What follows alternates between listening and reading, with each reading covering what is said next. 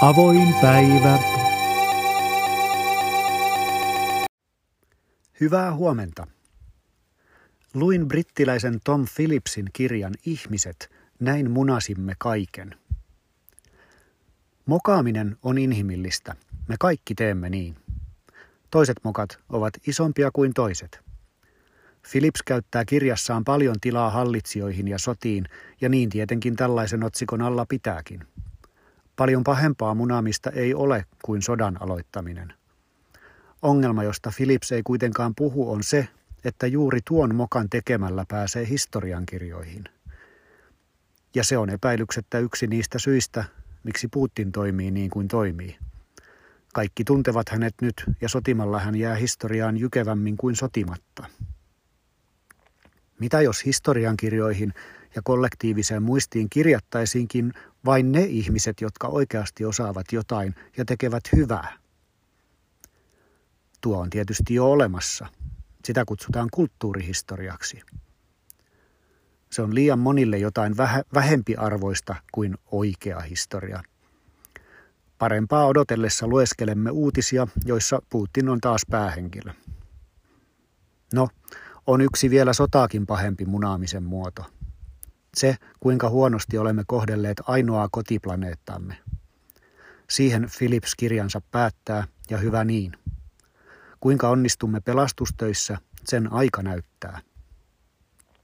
Mutta sodat, hallitsijat ja ekokatastrofi voivat olla jokseenkin tylsää luettavaa jonkun mielestä. Siksi Philipsin kirjan parasta antia ovat kertomukset vähän pienemmän tason mokista ja mokailijoista. Thomas Midgley Jr. on sellainen. Tämä Midgley ei ollut kemisti.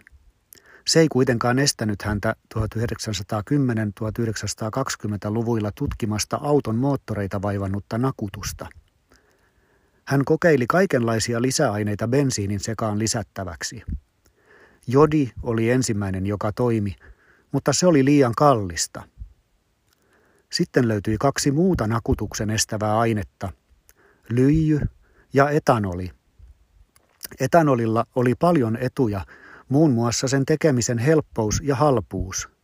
Mutta etanolilla oli yksi haitta. Sitä ei voinut patentoida. Lyijyn sen sijaan saattoi patentoida, ja silloin siitä sai rahaa kolme senttiä per gallona. Niinpä koko maailma ajeli lyijybensiinillä, kunnes 1970-luvulla havahduttiin ongelmiin, jotka tietenkin olivat tiedossa koko ajan, mutta 70-luvulla niiden peittely ei enää onnistunut. Lyijybensan keksimisen jälkeen Midgley tutki kylmälaitteita, jotka olivat tuolloin erittäin vaarallisia tai hankalia. Hän keksi freonin, Näiden kahden keksinnön yhteisvaikutuksena pitkistä ajoreissuista tuli ilmastointilaitteilla varustetuilla suorituskykyisillä autoilla realistinen ja viihtyisä vaihtoehto. Ilmastointi levisi myös elokuvateattereihin ja kasvatti filmien suosiota ajanvietteenä 30-luvun lava- lamakaudella.